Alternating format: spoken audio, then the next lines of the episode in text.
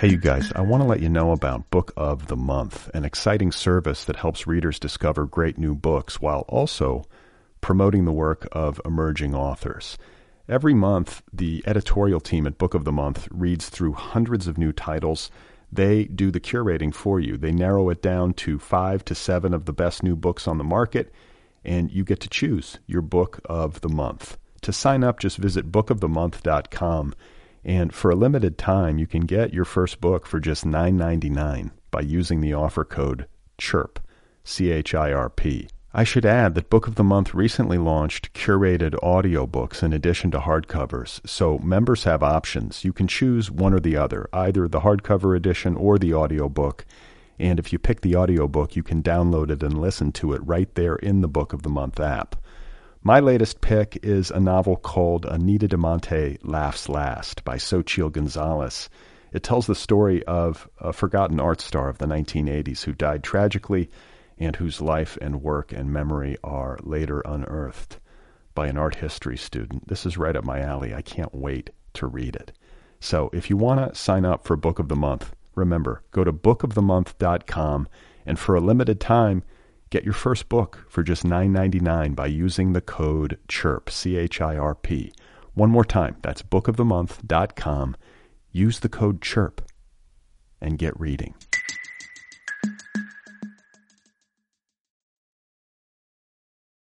This episode is brought to you by Paramount Plus. Get in, loser! Mean Girls is now streaming on Paramount Plus. Join Cady Heron as she meets the plastics in Tina Fey's new twist on the modern classic. Get ready for more of the rumors, backstabbing, and jokes you loved from the original movie with some fetch surprises. Rated PG-13. Wear pink and head to ParamountPlus.com to try it free. Hey, you guys, this episode of Other People is brought to you by the Litbreaker Ad Network. Litbreaker helps book publishers, authors, and premium brands reach an engaged audience of authors, artists, editors, agents, producers, bloggers, media professionals, and readers. Lots of readers. Litbreaker ads appear on The Rumpus, Largehearted Boy, HTML Giant, Full Stop, The Nervous Breakdown, Ploughshares, and other high quality magazines and blogs featuring literary, arts oriented, and pop culture content and above the fold advertising. Visit litbreaker.com for more information about advertising packages. Litbreaker is also accepting new partner sites in literary, general interest, mystery, creative writing, young adult, romance, and other book genres. That's the Litbreaker Ad Network, an ad network for the literary, arts, and culture web. Be sure to visit litbreaker.com for more information. It's an ad network for smart, interesting, readerly people. Go and advertise on it. Oh my God. You are not alone. You have found other people. You and I have a friend in common. Every stupid thing that a writer could do, I've done. I think it's really beautiful. Dude, dude, what a struggle, you know? It was incredible. You know, it's like your head exploded seeing what was really there. And now here's your host, Brad Listi. Just one person at just one time. Right. okay, everybody, here we go again. This is it. This is other people. This is two human beings attempting to make sense. This is about people who make book objects with their hands. Thanks for listening. My name is Brad Listi, and I'm uh, here sitting in a chair in Los Angeles. Uh, I hope you're feeling good. I hope you're feeling well, I should say, wherever you happen to be. My guest today is Daniel Alarcon. Very pleased to have him here on the program. Uh, do you like how I pronounce that uh, properly? Alarcon? I think it's okay for me to do that. Or am I supposed to just say it like uh, in Americanese? Alarcon. Alarcon. Anyway, uh, Daniel has a new book out called At Night We Walk in Circles. Uh, it's been generating heavy buzz in the book media and has been uh, earning all kinds of plaudits. It's available now from Riverhead in hardback and Daniel and I are going to be talking in just a moment. First, however, uh, I wanted to tell you uh, what I've been up to, just because I, I, tend to do that during this portion of the show. I went to see a taping of uh, Conan O'Brien last night. Is that interesting? A buddy of mine uh, works on the show, so I got to go down there and uh, sit in the green room and watch the production unfold, which was interesting you know, it's fun to be, you know, to be wandering around uh, backstage amid the uh, various uh, cables and other uh, equipment. and uh, MIA was the musical guest. I don't know her real name. MIA. That's all I know her by. Uh, but she was there, and then it was Will Arnett and Jim Gaffigan, and then MIA did the musical portion of the program. And I was standing just off stage as she did her uh, performance by herself. And uh, I felt bad for her. just the fact that she was all by herself out there on stage, performing and dancing it caused me to experience uh, feelings of anxiety, is what I'm saying. Because, you know, she's in front of a studio audience. It's a very contrived live music scenario. It's not the same as a concert, you know. You're being taped, it's for television. And, uh, you know, I obviously I was projecting because I cannot imagine doing something like that and holding people's attention. If you can imagine uh, me, just imagine me for a moment, singing and dancing on stage by myself. uh, it's unthinkable. So I felt worried about her during that portion of the program. I felt like she needed other people around her, uh, perhaps some backup dancers, perhaps uh, some uh, singing children or something, or even a band, just a band. Usually there's a backup band, but uh, on this occasion there was no band uh, in sight. It was just MIA up there by herself in a uh, flowing red, diaphanous uh, robe-like garment. So that happened, and uh, you know, uh, I, hats off to her for her bravery. I don't know why I'm telling you this. Anyway. Uh, I wanted to uh, also share some mail before we get going. I've been getting a lot of uh, email lately. What does that mean? Does that mean the show has been good or bad? I don't know, but I've been getting a lot lately, and it seems to come in waves. So I figured I would read one. Uh, this letter comes from a listener named Stefan, who writes Dear Brad, forgive me if you've already talked about the Chelsea Martin interview on another show or if you've gotten a ton of feedback already, but I just finished listening to it and I thought I would chime in. Towards the end of it, it almost seemed like you were screwing with her. Although, knowing your approach, I'm certain you weren't when you were asking her about her preferences in contemporary fiction. That's when things really hit a low point. It was reminiscent of Katie Couric asking Sarah Palin what newspapers she reads. Chelsea Martin was just sort of insulting to all the writers and artists who care deeply about what they're doing and constantly try to perfect their craft. Her blase attitude came off as really immature. It was worse even than the monosyllabic Tao Lin. You're going on an interview show. You have some obligation to answer questions like you care. This is starting to feel like a disturbing trend among some of these uh, alt lit writers that have blossomed mainly through the internet You've interviewed several of them. This sort of attitude where nothing is important or worth taking seriously, it's cloying. It also seems that most of these people don't really have to work for a living, which may play a large role. You do a good job of balancing the practical, i.e., making a living, with the pursuit of artistic truth. It's too bad Martin wasn't willing to do the same. Signed, uh, signed Stefan. So uh, thanks, uh, Stefan, for listening and weighing in. And you know, for those of you listening who might not, be, you know, have context, he is referring to episode 220, my context or my conversation with Chelsea Martin, and uh, in particular, he's referring to the moment in the program or in that episode uh, when I asked her to name some of her favorite contemporary authors, and she refused to do it. Which you know, uh, I, you know, I hate those kinds of questions, which I think I said when I was talking to her. I hate it when people put me on the spot and ask me who my favorites are in any category. So uh, I understand drawing a blank. And uh, you know, I can even uh, understand not wanting to answer the question because it's a dumb question, but uh, not wanting to answer it because it's quote unquote private, which is what uh, Chelsea said that confuses me a little. Which I said in the interview, you know? Like, how hard is it to just say, oh, you know, I really like so and so's work? That seems painless to me. And, and perhaps even uh, generous. But For whatever reason, she did not want to go there, uh, and that's uh, you know that's her prerogative. As uh, as to her delivery, like her vocal delivery during the interview, you know, I, have said this before. I, I, don't have a problem talking to uh, just about anybody on this show.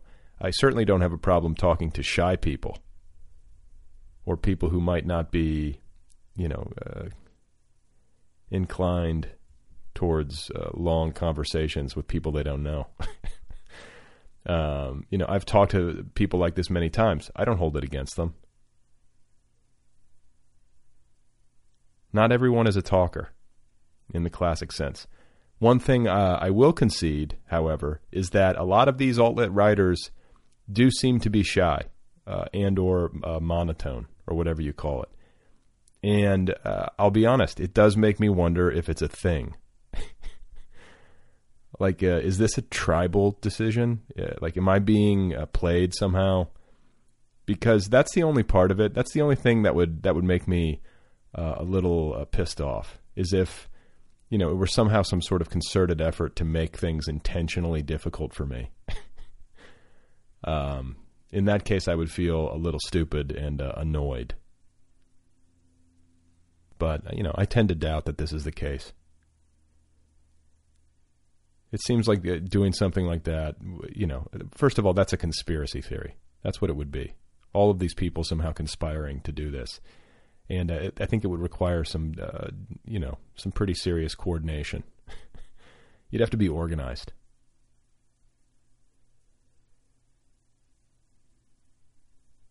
Or, you know, maybe it's like a mimicry thing. Maybe that's it. You know, like uh, cultural movements, uh, you know, they, they're rooted in mimicry. People doing things and then mimicking one another, and then like this movement is born, right? So maybe they're all mimicking Tao Lin and his vocal delivery. But, you know, that strikes me as strange. It also strikes me as unlikely. But what do I know? So, anyway, I liked talking with Chelsea. I did the best I could. She wasn't the easiest person to interview, but, you know, she didn't have to be if that's not who she is. So, uh, anyway, thank you, Stefan. I appreciate the uh, feedback.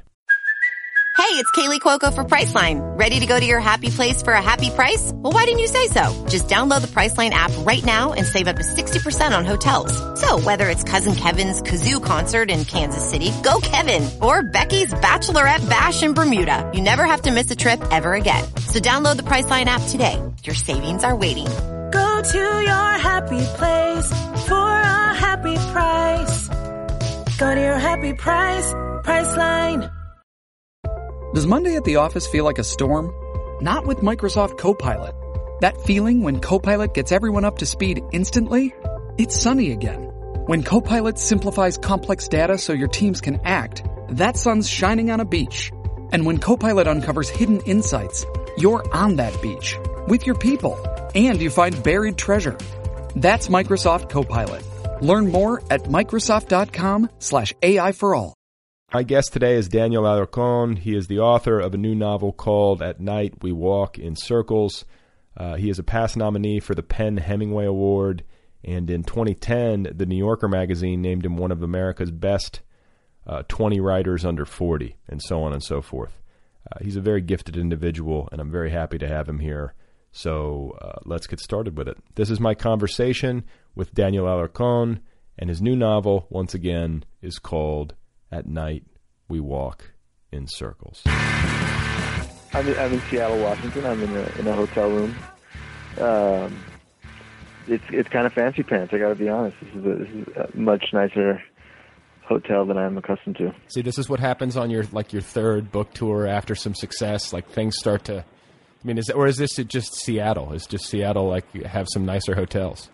No, no. I think this is this is a Riverhead uh, splurging. Um, maybe they, they they saw me in New York and they were like, "Man, he needs he needs to pick me up. Let's put him in a nice place." well, that's good. I feel like authors should be treated nicely on the road. That's not a. I agree. I agree. Because I mean, book tour is kind of grueling. I mean, you know, like like I shouldn't even say book tour. Just travel in general when you're in airports, like you know, back to back to back to back. That will wear down anybody. Yeah, yeah. I, l- l- we can talk more about the, the travel part because I feel like th- there's something that's just remarkably distasteful about a published author complaining about book tour. Um, right. You know what I mean? It just it just it just seems so so smug. Like, oh God, my novel was published. I have to go out and read in front of these people who've paid to see me or have bought Right. the book. It's so horrible. Right, right. You know, it, it, it just if I were to to to to, to get into that and and I could, um, I would I would feel like I'd, I'd already failed at this Well, uh, interview. I'm I'm glad that you're uh, I'm glad that you're conscientious enough to notice that because I would have gone there easily. I would have started bitching about the uh, the whole concept of Yeah, well, we can come back to in like minute forty-eight, see what happens. So, but yeah, no, I mean, you know, travel that stinks, but it's nice that you're out there. The book is getting, uh, you know, warmly received. It seems like the critical response has been really good, and uh, I'm interested because I was reading about, you know, its genesis and its creation, and it was a really difficult process. And I think for people listening, many of whom uh, are either writers uh, professionally or aspiring writers, you know, they can look at a guy like you who's had so much success and, and frankly, so much success so young, like published uh, stories in the New Yorker, the 20 under 40, um, you know, award winning novels, uh, fancy hotel rooms on book tour. um, you know, you've had a lot of things go your way. You've gotten the work done, but, you know, um, this new novel did not come easily. And there was a lot of, um, you know, there, were- there were moments where you were wondering if it was, if it was over, correct? Yeah, totally. I mean, I, I, I, I, I think self doubt is part of the process. I think it, it's, uh, it's, it's a, it, it's with you daily. You know, you, you, you, you wake up, you write, you read it, and you wonder, you know, what, what, what the hell did I just do? You know, is that, is, that sentence going to make it uh, to the end of the book? Um, am I going to make it to the end of the book? Um, it's, it's a, it's definitely a daily, you know, defeat. You know, every every day you get you, you get worn down a bit. But what happens is you look back after you know a month of working every day or two months of working every day, six months, and hopefully you can see progress. Um, it just happened in my case. I I I, I hit a, a number of of cul-de-sacs and had to turn around and find my way back out, and then and then keep going down the path. You know, um, and yeah, on on a number of those occasions, uh, it was quite painful. The, the most difficult was at the end of 2010 when when I'd finished a draft of a book that had the same title, but but had uh, really almost nothing to do with the current version of the book. Um, and I read it, and it was just terrible. It was just so bad. um, and and I and I showed it to a couple friends, and I, and I was hoping that, you know, I'm pretty hard on myself, so I was hoping maybe I'm just being hard on myself. And so I showed it to a couple friends of mine, and they were like, you know, you're not on yourself. It's pretty bad. These are good friends, then. You know, These are very good friends, you know, and and and I mean, you know, they, they that's the kind of news you got to break to someone pretty slowly, you know. That's that's like it, it's it's a and with a lot of with a lot of tact and a lot of delicacy and and they sort of didn't say this book is terrible. They said they didn't say to me start throw it out and start over, but they put me in a position where I had to make a decision, and I made that decision. You know, throw it out and start over. Okay, so how did they do that? Like, I mean, just in terms of if there's anybody out there who might be uh, reading for a friend or something, like, is there something specific they did, um, you know, that uh, helped, you know, that, that kind of produced the delicacy that you're talking about? Well, I mean, it, it helps that, that they're old friends. It helps that I was staying. My, my, my friend Mark in, in L.A. You know, um, I think he was he was particularly careful in how he phrased everything. 'cause I was sleeping in his spare bedroom. you know, so he, so if I was gonna like you know put my head in the oven, he he he didn't want it to be you know and on his property. Right. um, it was it was you know just just just careful. They they talked a lot about what was working, and then they asked a lot of questions that I'd I'd asked myself. Um, you know, it, it was it was a dream workshop. It was two or three hours. You know, of two really smart readers who paid very close attention to your work, trying to help you make it better. You know, so if at the end they're like, "Hey, this isn't good enough," you know, to your own high standards, um, I had to believe them. You know, and I knew I knew they were right. I knew they were totally right. Okay, so Um, did, was it a situation where, because I know with close friends that you've known a long time, there's always kind of a shorthand. And was it a case where, like, you sort of understood, uh, Im, you know, implicitly that they were saying "blow it up" without them having to say it, or was that something that, like, you know, you kind of took what they said and then walked away from that experience, and then a little bit later decided to to chuck it on your own? I, I I decided later to chuck it on my own. In fact, you know, there, there was an entire plot line that that that, uh, that I won't get into that that you know just didn't withstand scrutiny. Um, and had uh, you know a number of bells and whistles attached to it that made up the trunk of, of that book, and uh, and I sort of a few weeks after that, I was talking to, to, to one of the friends from from the workshop, uh, and I was like, hey, I think I've I've just got to cut that entire part of it, that entire the whole thing, and um, and you know it, it I guess he it sort of felt to me like he'd been waiting for me to come around to that decision, although he'd never said it himself, you know. Yeah. Um, and uh, you know, because that's a that's a really crazy thing to say to someone. Hey, like you know, the entire plot of your novel isn't working. Um, you know, start over. But it's funny too, like when you finally come to those um, moments of reckoning and realization, like how, with the benefit of hindsight, it can seem so obvious. Like, of course, this wasn't working, you know. But you and even then, it felt it felt it felt really liberating, man. I mean, like, you know, because because revision is very hard, but creating new pages has never been that hard for me. I, I mean, I, I can always write new pages. It's it's making the old pages make any sense. That's the real brutal part of of writing. Um, so, do you are you really permissive with yourself on early drafts? Like, are you one of those people who kind of like, you know, I don't know if free write is the right term, but like, do you really let yourself go? I mean, and just play and not really like, can you turn off that internal voice that's kind of editing as you go? Yeah, yeah, in spells I can, and I and I I can also, um, you know, in, whenever I have sort of like that moment of, well, you know, what should I, what should these characters, what should be happening next? You know, I just always resort to putting my characters in a bar and, and having them talk, and um, and that helps. You know, I mean, you should have to cut it all, but you know, like you you sit them down and have them drink a little bit. At the very least, you know, something happens. So, uh, you know, I might have, uh, you know, seven or eight unusable bar scenes per novel. one day, that, that one day though, you're going to write the ultimate bar novel. It's going to happen. No, no, no. I mean, I'll just do the, the, the collected bar scenes of Daniel Alarcon. Um, but this is like you know, in a strange way, and and possibly in a selfish way. Like hearing these kinds of anecdotes is always heartening for me. Um, when like a writer of accomplishment, when you when you discover that a writer of accomplishment went through this kind of hell, uh, it, it makes it makes you realize like it really is about. Uh, it's a it's very common for this kind of thing to happen, totally, and it's just part of the deal. And I think it's very easy to trick yourself, even even if you've heard this before. It's easy to trick yourself into thinking, well, Daniel Alarcon, he's you know, he's not chucking an entire draft of a novel. He's getting it, you know, mostly right on the first go, but that's not yeah, the case. Bullshit. Yeah, I, I heard. I, I, I had lunch with Vendela Vida, um, maybe three or four years ago, and she described a very similar story of her, her first novel. I mean, imagine the the the cojones on this on this woman. You know, her first novel was already bought and was in uh, copy edits, and she was reading the copy edits, and she said she kept falling asleep, and then she realized that that that it was really boring, and she didn't want to publish it, and she pulled the publication and started over. And and she told me that story at a point when I was really struggling with the book, um, and and I guess it just uh, you know I didn't connect it till later, but but uh, but you know yeah I'm certainly not the only one. You know it it it it it does require a certain amount of you know fortitude, um, but I also feel like oh, it's something that a lot of novelists have. You know you you you you have high standards.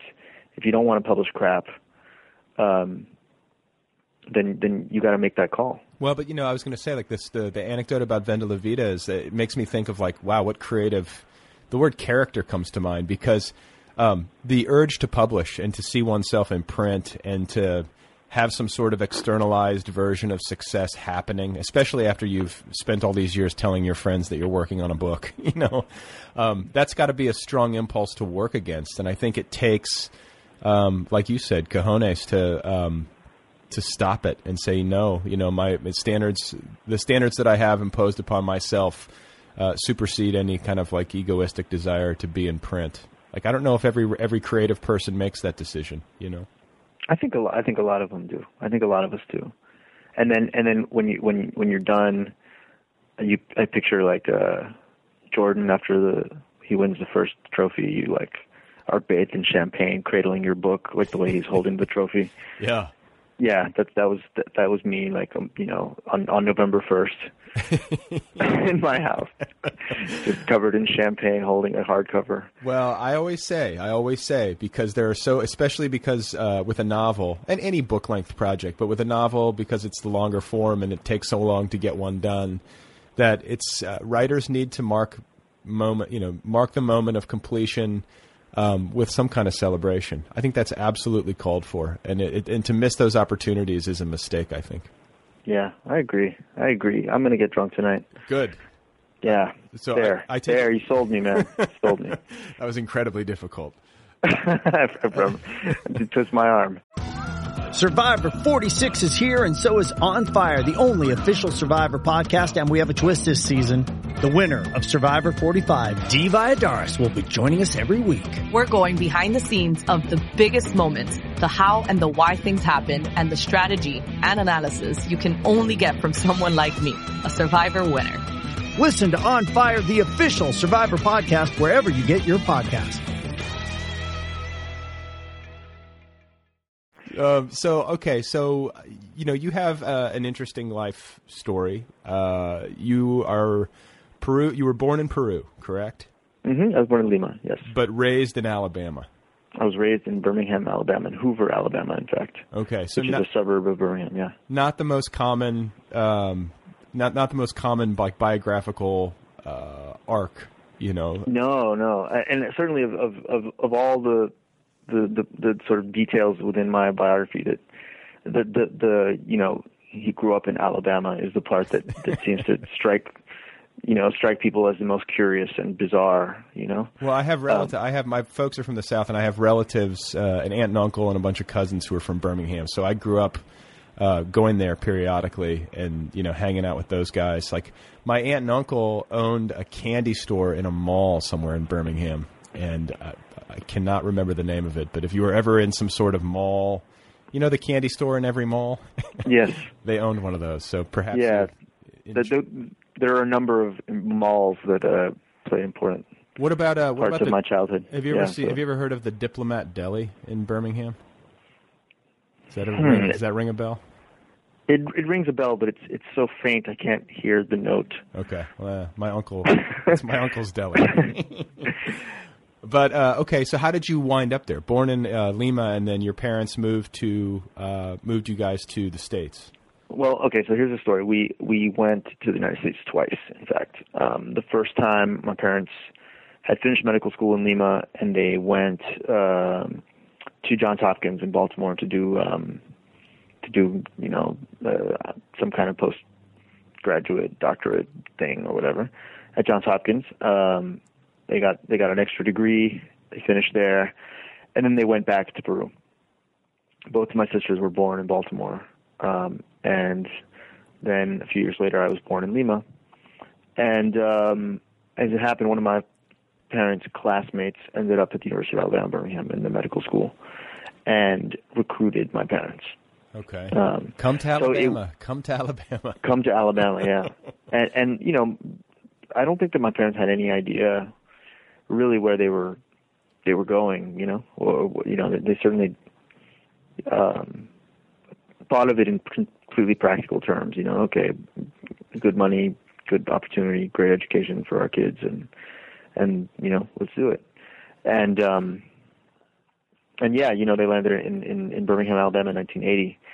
Um and I I you know, pe- people have all kinds of crazy responses when I tell them when they they find out that I grew up in Alabama. And most often, unfortunately, people say things like, "Oh, I'm so sorry."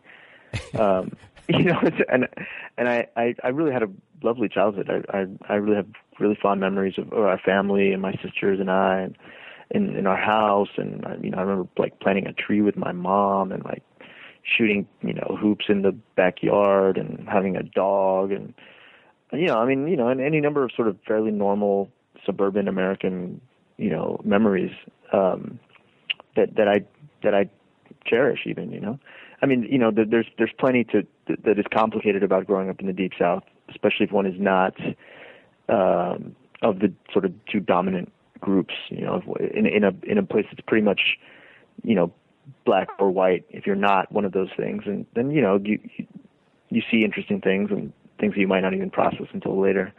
Um, but it was it was it was a great place for me to grow up. Okay, so it was it's I mean like normal childhood. Um, I read something about you online where it was like you were memorizing Shakespeare at the age of ten or eleven. Is that true? Like, were you were you really um, prodigious as a reader as a kid, and like, did you show, did you flash like really strong like literary signs at a young age? I did, yeah, and I and I, and I, I mean that's that's that's true. I was, you know, mostly it was this. We would we would all do our homework at the kitchen table. My sisters uh, and I, my mom would do work too after dinner, right? And um, so we all to sit and do our homework, and, uh, and no one no one could get up until everyone had finished. So I was the youngest, and so I'd finished my homework pretty quickly. My sisters had more homework because they were in middle school and high school, and um, so whatever they weren't working on actively, you know, I would just you know grab it and and look at it, you know, and more often than not, you know, they they would have their books around, and I would just you know grab whatever they were reading and read it. Um, and I do remember that my sister had to memorize uh, Shakespeare, and so she memorized it at the table with us, and I memorized it too. So it like, like like the Hamlet, the to be or not to be, like that? yeah, sort of totally. Yeah, totally. Okay, so I mean, it wasn't like I memorized the, like the whole play. you know? Okay, like I don't, don't want to. I'm picturing like Boy Genius, like like verbatim, like reciting Macbeth or something. Yeah, no, no, no, no, no, no. That was but that still, was not a. but still, you were reading like uh, beyond your your grade level. Um, and Yeah, yeah. I mean, we we were a fairly literate family, and and and books were super important in our house and part of the discussion and the conversation in, in the house. So yeah, yeah, for sure. Did your parent were your parents like um, like did you feel uh, that they were like driving you to academic success? You know what I'm saying? Like were you a really driven family? Um, Yes. God. much. Yeah, like in that in that in that classically, you know, almost cliched immigrant way of like, you know, go to school, son, and come back with straight A's. So help you God. you know, um, and like, you know, y- you know, if you're not if you're not the lead dog, the the view never changes, and this this this whole sort of like, you must excel. You know, um, yeah, absolutely. Um, and and it's it's weird now that I'm I'm a I'm a parent and I'm and I on the one hand you know I I, sometimes bristle under that kind of pressure on the other hand I I feel like I owe that kind my like who I am to that kind of to that same pressure you know what I mean and so I, I wonder like like can I somehow channel like my my that that stern like determined uh, you know like uh, very conventional definition of success. Can I can I channel that that, that thing that my father and, and my mother had?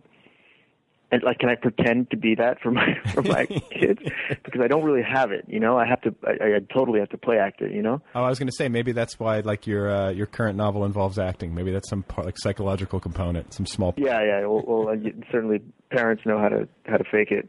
Um, yeah, no, I want. I, I wonder. I wonder if it's if it's healthy. You know, I I think it's one of those questions. Like, you know, if you get to a certain age and you're fairly comfortable with who you are, then you're like, okay, is that do I have to? To what do I owe who I am? You know what I mean? Right. Well, I mean, yeah, Uh, and like, do you like? Did your sisters uh, were they also high achievers?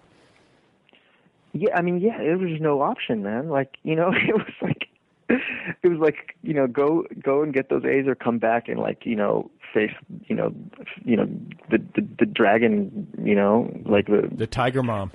yeah, no, I mean, kind of, yeah, you know. So did you ever did you ever rebel? I mean, did you have um, any kind of wild streak as a kid, or did you toe the line pretty much and like do what do what you were told and get those A's? And then I mean, you went on to Columbia, so you must have gotten the grades and the SATs and stuff. But did you ever have a uh, you know was there any room to go crazy and do stupid things when you were fifteen? I mean, this, you know, this was Alabama. I mean, you know, the stupid things is just like in the water, you know.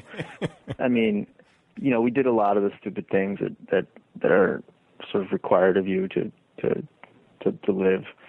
Yeah, you know, the, the the boredom of you know a Friday night in Alabama at age 17 is just I was just stultifying, and and you know you overcome it by you know driving outside, you know, the sort of civilized limits of of, of the city and like pulling into a, you know, uh, grocery store or, or you know whatever like a gas station and and stealing beer and running out. You know, I mean, that's that's that's that's your entertainment. I was just then, gonna, I was just going to say like drinking in a field because I grew up in you know I grew up in Indiana, which isn't quite the same, but has a similar stultifying boredom component. And it was just like you know, go to the woods, you know, and drink. Yeah, there was there was a lot of drinking in the woods.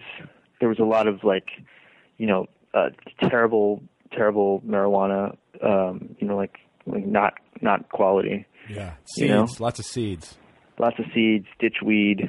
um, there was a there was a you know a local uh, you know older high school kid who he, he worked at a shoe store, and you'd go and pretend to buy shoes, and he would you know like slip it in a shoe and all this kind of like you know cloak and dagger stuff that was absolutely unnecessary but made it more interesting you know um yeah there was all that stuff you know that that I was in a band you know that was that was fun. I mean we played we played like Ice Cube covers and Metallica songs and like Charles Mingus songs and you what know. do you what do you what do you play?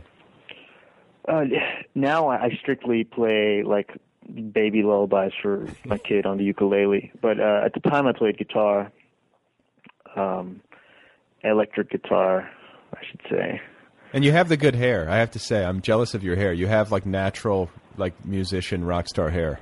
Well, except that it it goes straight up and and does not you cannot headbang because it just doesn't move. You know? But still, Um, you know, for a guy with a receding hairline, I feel like that's. but but you know the other thing is I you, you got to understand you got to understand my situation. I grew up in uh in the age of Seinfeld with this hair, oh right. and so I was I was basically ridiculed as uh, as Kramer. You know, like and and this happened to me specifically. It happened to me uh, when we'd go play soccer. You know, with other against other schools. Sure. and the other the other team would taunt me, you know, and call me Kramer or whatever. And then years later, I met a friend, uh, you know, a guy. We were playing soccer, and and he gave me his email address, and his email address was Afro Kramer, you know, at whatever, whatever. I was like, what? and and I was like, he's like, yeah, you know, when I was in high school, I had this, you know, people would yell at me and they would call me that. And I was like, really? like, that happened to me too. Did you guys just immediately like have a hug? Like what happened? Yeah, we we we we bonded. We became good friends. Yeah, Oh. of course, of course. So okay, so growing up in Alabama, um, you know, I'm assuming that uh, like there was some part of you that felt very connected to your Peruvian roots, like in terms of like your self identification and like your self concept as a child. Like, how did you make sense of all that? You know, did you feel like fully American, or did you feel like uh, you know there was like a some sort of split, or Yeah, well, I felt I didn't. I had never felt Alabamian, you know. Um, I didn't. I didn't have much regional pride, in part because I didn't feel like. Uh, it's not that I didn't belong there, and it's not that I had a you know a, a hard time or anything because I didn't. It's it's more that that you know the, the deep south is a place with a lot of history, and the people who live in the deep south are for the most part from the deep south, generations back, you know sure, and on on both sides of the racial divide, you know, and especially in the 80s, it was not, you know, it was not a, a place that had a large immigrant populations, and it was not a place that had, you know, ethnic communities. Um, you know, there were no there were no ethnic whites and and uh, or or anyone else. You know, it was just black and white, and uh, so it just you know it, it didn't feel like a place that had lots of open cultural space for someone like me to fit in. And so yeah so i didn't sort of identify as as alabamian and it wasn't like super important to me. Um and that made it very easy to imagine uh going away you know so that i knew that at a certain point high school would end and i would go away and i would go pretty far away Interesting. Did you and did like any of the racial stuff touch you? You know, like living in kind of in between the the white and black worlds. There's one anecdote yeah that i remember very clearly i mean you know and and if it touched me it was in, very benign ways or, or ways that i didn't even notice or or you know or only occasionally noticed and there was one time i do remember that that was shocking to me and it still shocks me that that this happened um but you know my my uh my my my mother is very light skinned and my father is, is dark skinned and i'm I'm sort of look more like my mother, and uh, and I you know I can pass for for white, you know, in, in lots of circumstances, and I and I I. It's not that I sit around and think like what, what do people think that I am, but but I've noticed that that you know I can people often just assume that I'm white and that's fine. Um, but one day my dad picked me up from soccer practice. I must have been like eight or nine, and um, usually my mom picked me up, and so the friends on my team were like, "Whoa, you know, right? Who's that?" You know, and then suddenly they they they were they sort of had questions about who uh, who I was, and one of them said, "Oh, where where are you from?" And I said, "I'm from Peru." Well, it was all this while my dad's walking over. You know, I said, "I'm from Peru," and my uh, the, the other kid was like, was like, "Where is that? is that?" And he goes, "Is that in Africa?" And then before I had a chance to answer, the other kid said, "That's funny. You don't look like a nigger." Oh my god! And I was just stunned. I was totally stunned because even at that age, I knew that that was, you know, you, you, that's just not a word. It's okay, you know. And, right. And uh, but you know, he said it in such a, you know, dumbly innocent way. You know, I mean, blithely racist would be another way to describe it. Um, and I just didn't know how to respond. From that day forward, my my name on the team was Peru. Um, until the end of, you know, until I was 16 or 17. You know, I played on on neighborhood teams at soccer my whole life, and I was Peru. That was my name. Something I didn't even think about until much later. Uh, I was like, wow. Um, I guess, I, you know, it, it just became sort of like I guess I was the only one, so the, that was just my name. And did you? And, but did you feel like, like I mean, I you know, that sort of stuff aside, it just seems. I don't know. There's a part of me that just it feel you feel sick thinking about it. But um, did you feel like you assimilated uh, well otherwise? You know, like? Yeah, no, no, totally, totally, man. And I, and I also think that the the the insecurities that I had were uh, about fitting in were not based on ethnic or racial identity, but were just based on sort of normal adolescent angst about, you know, where do I fit in and who am I? Sure. Um, and uh, and I think a lot of that had had to do with you know the school that I went to, with sort of uh, with uh, with who my friends were. You know, I, I had friends who were you know, of Chinese descent and you know of Indian descent, um, and and uh, kind of this mishmash group. And you know, I had a Russian Jewish friend, and, and you know, a friend who was of Italian descent, and and you know that it, it it sort of made it okay. You know. Well, yeah. Um, and then you know what? That's not something that people would commonly associate with Birmingham, Alabama. You know what I'm saying? Like that you would be in school with people from all those different backgrounds. Yeah, yeah, yeah. I think there. I mean, we, you know, it was it was in part just because I, I went to this, this kind of this this school that was uh, kind of open-minded and broad, you know, you know, looking at the world, and and uh, and that, you know, I was very fortunate that way. So were you, and and as a student, like you know, we talked a little bit about your kind of lean into books, like via the. Uh, you know the homework table or whatever but like when you got into high school and stuff were you already setting your sights on writing and were you doing some of it or was it something that came a little later yeah, in high school I was already writing. In high school I was, um, uh, you know, writing pretty bad stories, but but they but I was writing them nonetheless, and and I was really interested in in uh, in um, bleak, kind of bleak, sad, dense stories. I I was I was I just wanted to know how they did that, you know. Who, um, who's they? They being you know I I I really liked like the the darkness of like Notes from Underground, you know. Sure. You know, and, and just like it, it just uh, where the the like despondency is a given and like the, the the meaninglessness of life is a given and you you begin from that place and just just dive deeper into the murk you know I, that was just like who I was and I liked that I I, I uh uh, which I see now is just a kind of a, just a response to the, the just boredom of you know like normal adolescent boredom, you know, and and kind of this this um this thing that that I think Nelson in in, in my most in my current novel has as well. This sense that you're you're killing time, you're waiting for your life to begin, you know. And you can't even quite identify it when you're 16 or 17, especially. But but if you know that as soon as high school ends, you're going to leave, you know you're going to go somewhere and you're probably never going to come back, then there's a there's a certain there's a certain impatience that starts to build up. And I think some of what I had was that, in, in spite of the fact that I had you know very good friends and and I was you know, if I was maladjusted, I was no more maladjusted than any of my other friends. You know, I mean we were we were pretty good kids. You know. Um, and so, did most of your friends like were you were you among the few who got out and went away, or did most of most of your friends do the same? Like, was that a common thing? Like people going away to school? Yeah, well, I mean, of most everybody of, my friends, of my close friends, left Birmingham at least, uh, or left maybe left and came back.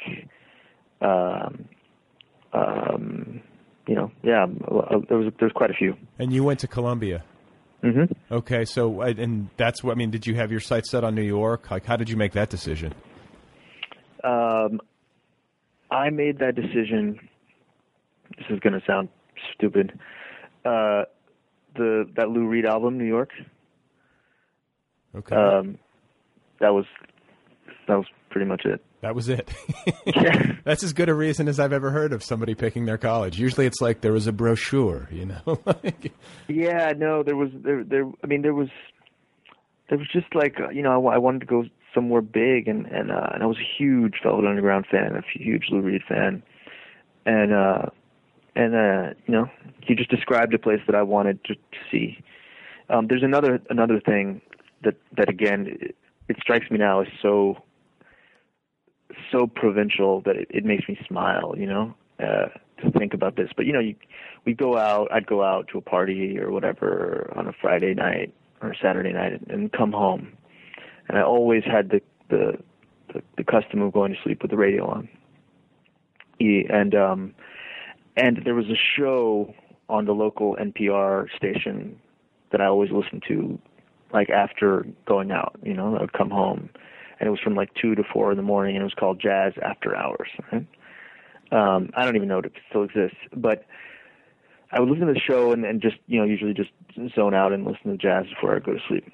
And uh, and the show did the very helpful thing of uh, of listing all the the all the bands that were playing in New York, you know, in in that week that weekend, right? Um, and they would you know they'd be like at the Blue Note, it's you know it's uh you know I don't know I can't remember the names of the people you know it's a, uh, the Branford Marsalis quintet and uh you know at the at Smalls down you know and whatever they would name all these clubs and you know the Iridium and you know the Half Note and you know all these places that I wanted to go and they would just say who was playing. And um and so wait this was in was this when you were in Alabama still or was this when you had already made the move? No no no no this you you asked me why I wanted to move to New York. Oh okay yeah because this, this, is, this this is why. This is you know because this reminds me. Um, what I'm thinking of is like some sort of like biographical bit of trivia from the life of Bob Dylan, where he's like living up in Hibbing, Minnesota, listening to these, um, you know, radio stations late at night that are broadcast from like way down like the Mississippi in the South, you know, and he's listening to all this music. But it's kind of a similar thing. That's kind of cool. Yeah, no, I mean, I wanted to, I wanted to go to New York, so I was like, wow, the, the Mingus Big Band plays plays at at the, the Fez you know, every Thursday night. Like, what? You know, like, I want to do that. I, I just want to go see that, you know, and, I, and of course, so that, that's what I, that's what I did. That's pretty sophisticated musical uh, interest for a, a kid in high school. You're listening to like jazz and all that kind of stuff, right?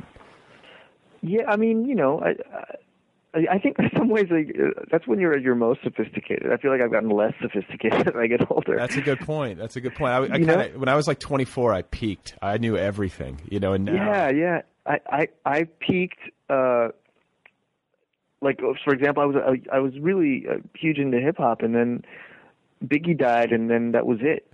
Like I don't know a single rapper who's you know emerged since then. You know, uh, I, I, I you know unless like they're they do a Sprite commercial at the Super Bowl. Like I don't, I've never seen them. I just don't know anything anymore. Yeah, like uh, I, I, had like a really, uh, you know, it was like one of these like signature moments in my life where I went out to the mail. This was years ago, but I remember going out to the mailbox and like taking the Rolling Stone out of the mailbox.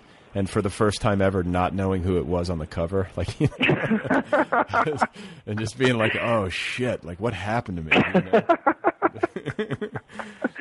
yeah, yeah, yeah, yeah. That's that's that's a that's a that's a very sad moment. Well, but you know, and I think like keeping up with all of that stuff, you know, you realize as you get older and you get busier and you have kids or whatever it is that happens in life that sort of winds up um, taking up your time. Like you realize how much time you had when you were young to keep up. You know, like yeah, I just used totally. To, you had hours to you know, and you could stay up late and get four hours of sleep and bounce up in the morning and all that kind of stuff. But yeah. Yeah um, so, great. so the New York years, you, did you graduate uh, with an English degree? Did you? I mean, was it? A, or no, you're you're an anthropology guy, right? Yeah, yeah, yeah. I did anthropology, which I think you know, and this is something that, of course, hindsight is twenty twenty, but um, that's a Kurt Vonnegut was also an anthropology guy, uh, at least in whatever university studies he did. But I think that's an underrated degree for somebody who has a literary bent. Like it, usually, it's like creative writing or English, but yeah. an- anthropology strikes me as like a really useful. Um, it's a nice lens, yeah. Uh, it, it's it's sort of like you know the observing people, you know, which is which is what writers do, and then observing people in in, in sort of creating. Uh, trying to understand the cultural context from which individuals emerge. You know? Well, I was going to say because like it's particularly, I mean, it's it's it's visible um, in your work uh, and and in the way that it blends journalism with fiction, you know, or like at least journalistic impulses with fiction, but also. You know, it reflects um, your existence. You know, kind of at this cultural nexus, and um, you know the, the experiences that you've had uh, back in Peru and everything else. But it just you can kind of see how the puzzle fits together, knowing. Yeah, yeah, it, t- totally. And and can can I tell you how I ended up in the anthropology department? Please. Because uh, because I should have been an English major. I really should have been, and I wanted to be. And I got to Columbia, and they ask you, you know, sort of what you want to be, and I said English. And so they give you an advisor in your department. And I remember that um, they gave you that. This was before you know the internet exploded into our lives.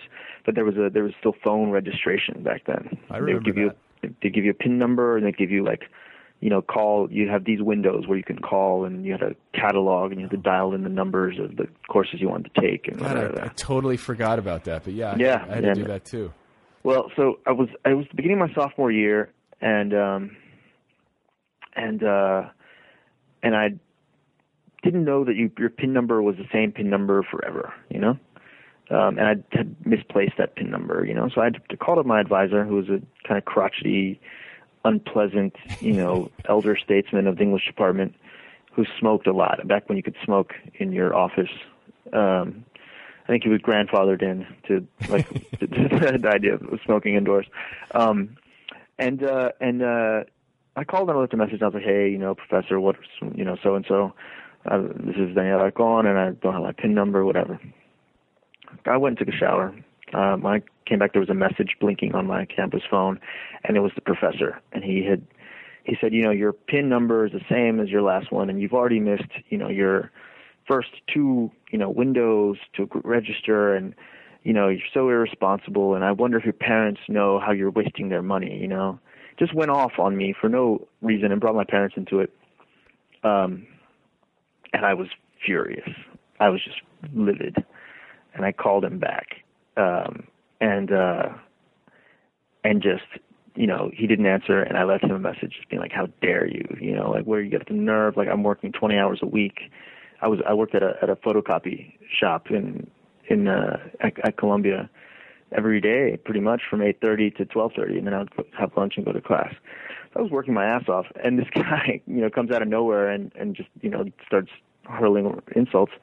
So I hurled insults back, and then he he left another message. Uh, I mean, he he he he must have heard that message, called back, um, and uh, and said, you know, I uh, I've already called the dean. You're threatening me. You know, you you know, blah, blah, blah, and yelled at me, and then he hung up on me. At which point I called him back, and I was like, "No one hangs up on me," and then I hung up on him. um, and then like three minutes later, this is all before like nine in the morning. Um, the phone rings and it's like, uh, "This is the dean. Why don't you come in to talk to me today after your job?" You know. And basically, we we came to an agreement that uh, that I shouldn't go to see this professor anymore. I should get a new counselor or a new advisor or whatever. And I and I just out of pure you know stubborn pride, I refused to take another English class, and and so I didn't. and uh, and I just basically stumbled and, fell into anthropology because of uh, this one disagreeable professor. Interesting. It's like kind of. Do you consider it a happy accident? Totally, totally, totally happy accident. And and and uh, and the thing was the the anthropology department was in some disarray at the time, um, and uh, and I was able to to utilize that disarray to to get a lot of extra credits, um, which in turn gave me free time to take writing classes in the in the School of the Arts. Okay, because I was going to say, like, then were you like on a self-directed course um, on the literary side, reading wise, and then writing wise, or you had? It sounds like you had some structure with classroom work, even uh, even though you were anthropology major. Yeah, well, I did. I, I did take writing workshops uh, in the School of the Arts. Uh, I just didn't take any English classes in sort of like the literary canon. You know, so so you know my my my reading uh, is embarrassing. You know, like the things that I haven't read is, is embarrassing, Dude, and I'm not you're, not gonna. you're preaching to the choir. Like that's like one of like my because I'm I was raised Catholic, so I have like a naturally guilty bearing, and then like that is one of the things that like you know I I burn with uh with guilt over that I just haven't read enough. You know.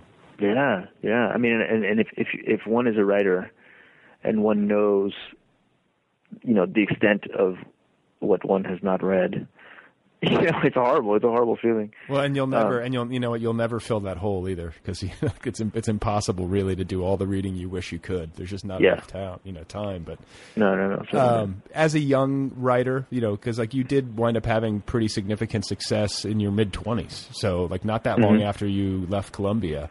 Um, Right. You know, were you showing unusual promise early, like in these early efforts in these writing workshops at Columbia? Like, were, were you noticing that your stuff was significantly better than? I have to imagine it was significantly better than other students, or was it a case where it wasn't then, but then you just learned faster than other people? No, I think I. I mean, I, I, I- I, think I got a lot of praise. I think I, got, I remember getting a lot of encouragement and a lot of of validation, um, which, which, which, you know, I wonder what kind of artist I would be and the kind of character I would have if, you know, when you face adversity very early on. You know, it's sort of e- it's it's like I went rollerblading once and I looked like an idiot, so I've never gone rollerblading again. Doesn't You every, know? doesn't everybody look like an idiot rollerblading? the first time, sure, but you know, people persevere and then they look, you know, like you know, Brian Boitano or something. um, but you know, if you if if if you have a real sort of limited capacity to like feel of to feel like an idiot, you know, like a like a, a low tolerance for like that feeling, especially with, with if anything has to do with arts, then then you don't do it, you know. Right. Um, and and and it so happens that, that I, you know, I I would do things and people would like it, and and so then you're like, oh well, maybe I should keep doing it. You know, it it it it it wove in nicely with my own ambitions, you know. Um, but yeah, there was a certain there was a certain amount of of of good fortune in that I received encouragement and, and approbation and validation early on. And did were you think? And were you thinking then, when I get out of this place, I'm going to write books? I, you know, I never really thought of it so clearly. I didn't know how. I didn't know anything about how those things worked. You know, I, I and some of the stories that ended up being in my first book uh, were were written, you know, in college. You know, and and of and of course, when you're in college, you don't think about oh, I'm putting together a collection. Right. I mean, I certainly didn't think that way. I was just like, oh, well, I got to write a story. You know, um, but I think pe- pe- you know people responded in ways that that that that surprised me and, and made it made it compelling to keep going. You know. Okay, so what happens when you get out of Columbia?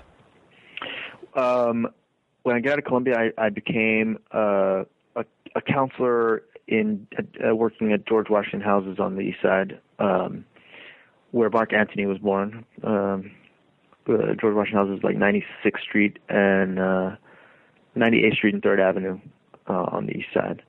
And my job was to visit uh, all the schools uh, in East Harlem and the South Bronx, all the public schools in East Harlem and South Bronx, where the students from my community center might attend school.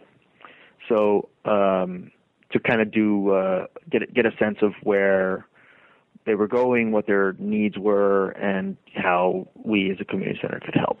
You know, I was obviously totally unqualified to do this, um, but it was the job that I got, and uh, and you know, it was a, it was in some ways a super interesting first job because Sure. uh, because I got to see you know everything from like Votex to like experimental, you know, uh, you know, arts education programs to like environmental science education programs, and visit small schools and big schools, and Wait, wait, what and- is what is Votex or is it you say Votex? yeah, vocational technical. Oh, okay, okay. I'm sorry. Yeah, Samuel Gompers Vocational Technical High School in the South Bronx um, was was one of the schools that I had to visit. And so, and, you, and were you writing during this time, like writing fiction, like continuing to do stories? Yeah, yeah. I wrote fiction um, every day, every day after uh, after coming home from work. Okay. I had a little office. Yeah. That and that's what like you get home from a day of work, which has got. to mean, it sounds like it was an interesting job, but could probably also be somewhat exhausting. Mhm. Um, and to, you get home and to unwind, you're working on a book on stories. Yeah, yeah, yeah. I mean, that's the part where where um, I don't even remember making like sort of a conscious decision that I was going to do this. It was just what I did, you know. And it's true that at that point in my life, I was already identifying myself as a writer. Did you have any social life, or were you living pretty monastically? Uh, I lived with my girlfriend. We had a, some other roommates. Um, you know, my social life was pretty much, you know, me and her. Um, you know, I wasn't living, you know, downtown and going out at all. Right. You know, I lived I lived on 125th Street, and my, you know, if I went below 96th Street, it was like very rare. Um, So you didn't So- ha- you didn't have like the hipstery New York experience. Not not even remotely. Not even remotely. All my friends were public school teachers. All my friends were, you know, counselors. All my friends were, you know, people who worked in in education and and many of whom came from upper Manhattan and the Bronx. Um, you know, originally and and that was the that was the world that I lived in. Wow, it's But a yeah, hard, no, it's I a hard town to live in. I mean, especially if you're a public school teacher. I've got to imagine like it's like I, I've never lived in New York, but like I try to wrap my head around how to like people live in such small spaces and like you know like it seems difficult, unusually difficult. But Yeah, I mean, I think it's it's it's uh, getting there and and going, you know, to a fancy pants college and you know, w- you know, that's a, that's one way that's it's a little bit easier to get to New York if you went to college there because you have the, those four years kind of as a as a running start to acclimate yourself and right, and you know to get to know sort of where you fit in and what you want to do.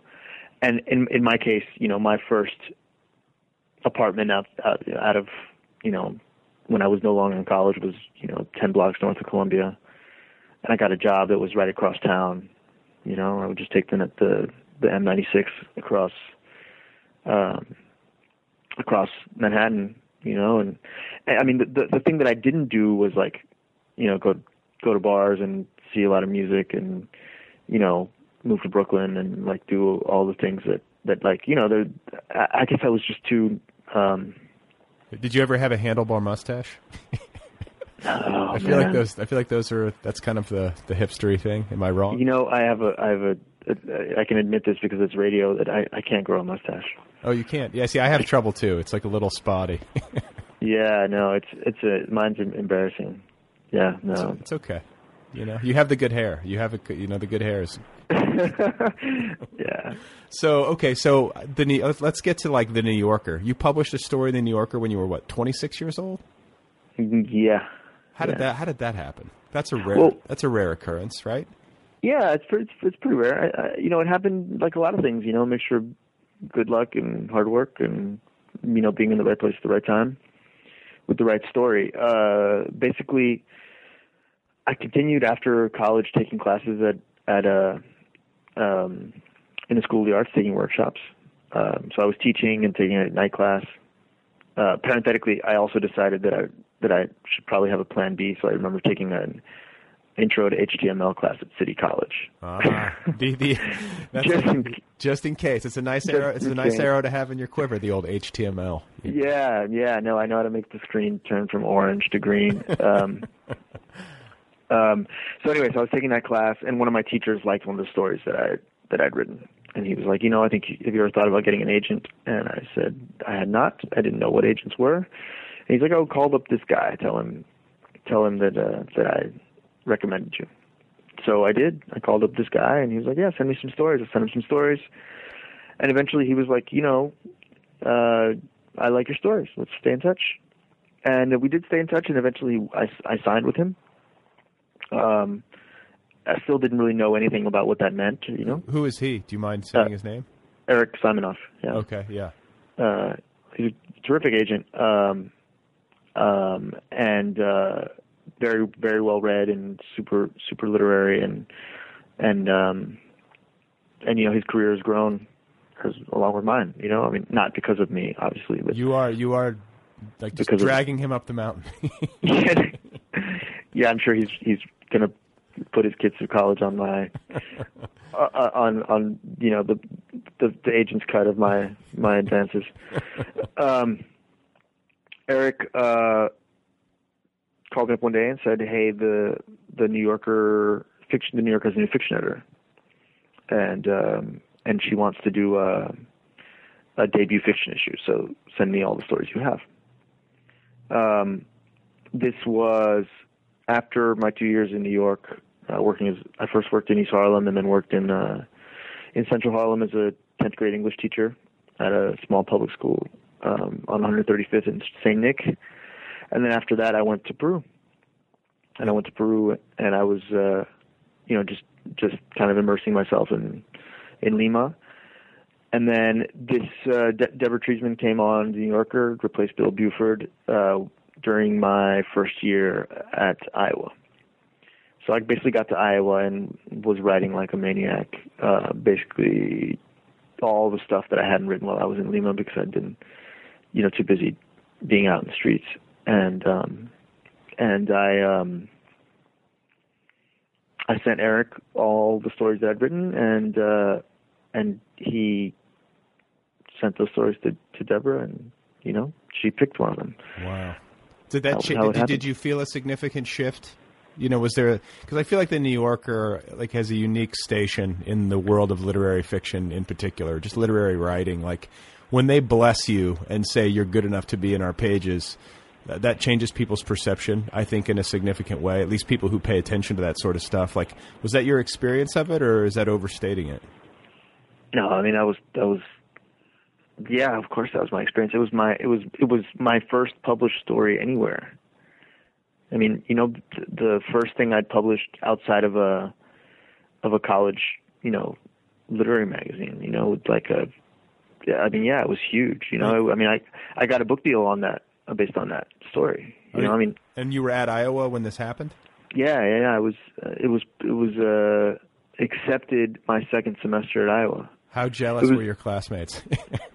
you know that's the thing man like i had such good friends at iowa that that i i you know i iowa i i've been told has this reputation of being super competitive and and and you know knives out kind of careerism but you know if there was if there were people who were jealous i didn't i didn't feel it because you know i really was surrounded by people who genuinely were you know were genuinely thrilled for me you know and genuinely loved me and and you know they're still some of my closest friends so yeah and i didn't feel any of that That's cool. You know, it, I think it just depends on the individual human beings and the mixture, you know, but sometimes there's people that are more hyper competitive in the wrong way than, than others, maybe. I don't know. Because I've talked to people that have, you know, I've talked to a lot of different writers who have gone to Iowa and I've heard varying things. And just makes me believe that it just comes down to the class that you're in and sort of the Yeah. draw, you know. totally totally So um, I want to talk a little bit before I let you go about um, your adventures in Lima because they factor in significantly um, into your work, and Mhm. um, you know I like the the research that you did uh, in the prison system. Um, you know all of this stuff that you did on the ground. The fact that you didn't have time to write because, as you said, you were so busy in the streets. Um, Mhm. You know, during that that uh, time in Lima, uh, what was it? I guess in between Columbia and Iowa. Is that right? yeah yeah uh, i left new york on august 11th 2001 um and uh Good and time, Lima. good timing. get out, Yeah, get out yeah. of New York right before 9/11, right? yeah yeah amazing it was amazing i saw 9/11 on on tv in peru Oh my god. yeah So, um, what what- you know, what's it like? You know, what was it like for you to go back there? That was the, was that the first time you spent like really extended time living there in your life before? I guess like, before, you know when you were as an born. adult certainly as a as an adult yeah and and and on my own and and and sort of making that deliberate decision to step out of middle class Lima and get to know the the breadth of of the city for sure you know I left um my parents I, I left New York. My parents had an apartment in, in Lima that was unfurnished. I was basically living on uh in this unfurnished apartment in in uh in San Isidro which is a very very nice part of the city. And um and I was I was kind of bored and I I was taking some classes in, in literature at, at the university. But I was there essentially because I wanted to get to know the city you know and I I found myself frustrated because I wasn't I wasn't getting there you know so I I just started I basically did a tour of of of the entire city I I talked to tons of community organizations and just said hey can I can I come along? I just want to get to know what you're doing. You know, let me just observe. And eventually, I found one that I wanted to work with, and and I and I you know proposed a project, and they accepted. And and I went to go live in this neighborhood or district of the city called San Juan de Lurigancho, um, which, as it happens, Lurigancho is the the the place where the prisons are. So even that you know that kind of happy accident, um, I've always been fascinated with the prisons because San Juan de Lurigancho is uh, is the, the largest district in the city it, because of the, its association with the prison has the same name. The rest of the city sometimes equates the entire district with the prisons itself, Hmm. to, to the point that, especially back then, less so now, you know, but but back then, my my students would tell me that when they were applying for a job, they would sometimes say they lived in a different. They would use like a friend of the family's address in a different district of the city because uh, the connotation of Lurigancho was so bad. It's like being from San Quentin, or you, Yeah, but yeah, exactly. same kind of thing, like the name Yeah. association. But you know, you talk about the happy accident, and you and then like I think about how, um, you know, that decision bore creative fruit. Um, and I think I like that old. I think it's like an old Woody Allen line, like what eighty percent of life is showing up or whatever. Like that's a Mhm. you know leaving the comfort, even though it was unfurnished. You know, your parents' apartment is in a nice part of town. Uh, not everybody makes the decision to move across town and live in the prison district or whatever you know, whatever you want to call right, it. Like right. that, that's a big decision, and it turns out to be momentous. You know, and, and It was it was it was a huge decision. I mean, it was life changing, you know, and I owe so much of of my career and even my identity to that place and to the neighborhood, which was called Diez de Octubre, the 10th of October, um, and the people that I met and the stories they told me. And the thing is that I, I remember now, I think back, I was there and I and I felt like you know, God, I'm not doing enough, you know. When and I didn't realize, I didn't have the maturity to realize that I was doing exactly what I had to do, you know. I wasn't writing, I was just hanging out. I was just immersing myself in a completely different cultural context, talking to people, talking to young people and old people, and walking around and and you know, you know, playing soccer, you know, in, in the streets, and you know, just doing the things that you do. You know, going to the market every morning and having breakfast and and uh, you know, taking the bus like everyone else, and just doing the things that people do. And uh and it was great. It was a tremendous experience but i didn't at the time realize how rich it was. It was when i got to iowa and started writing about it that i was like oh my god i actually just had a pretty incredible experience. And i can now write with a certain amount of of i feel a certain amount of authority writing about things because i because i i know them pretty well now you know well, I mean, was it fair to say that it that though that experience gave you the last two books, or at least in part?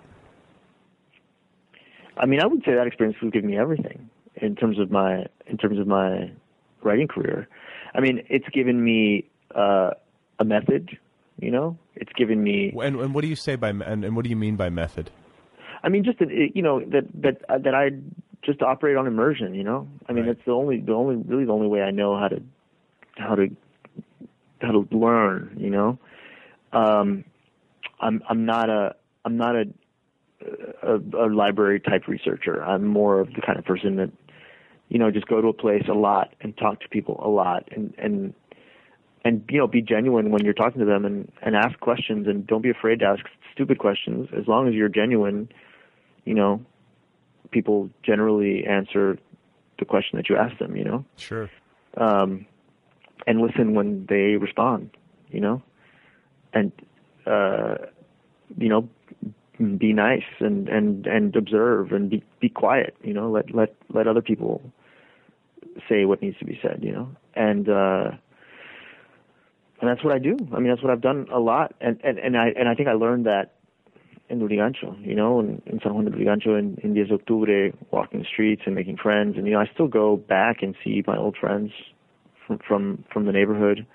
Every you know, almost every time in Lima, I, I make I make time to go hang out and can see them and keep up and meet their kids now, and you know, meet their wives and you know, play a little soccer and drink a little beer and you know, reminisce and and, and take the obligatory photograph, you know, in front of the in front of their the, you know the street where we used to play and you know I mean all these things are super uh, you know if if I'm nostalgic and sort of get verklempt about anything it's it's about that time because because it was it was so so important to me. So it gave you, and you say it just it gave you it gave you method, it gave you um, material, material, deeper understanding of self, deeper understanding of of the complexity in... of Peru and the complexity of Lima.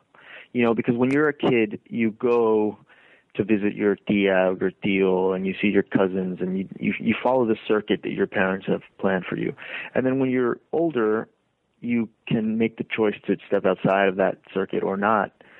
And uh and and I I I did I guess I did go in a in a pretty radically different direction and and and decide to see a radically different part of Lima.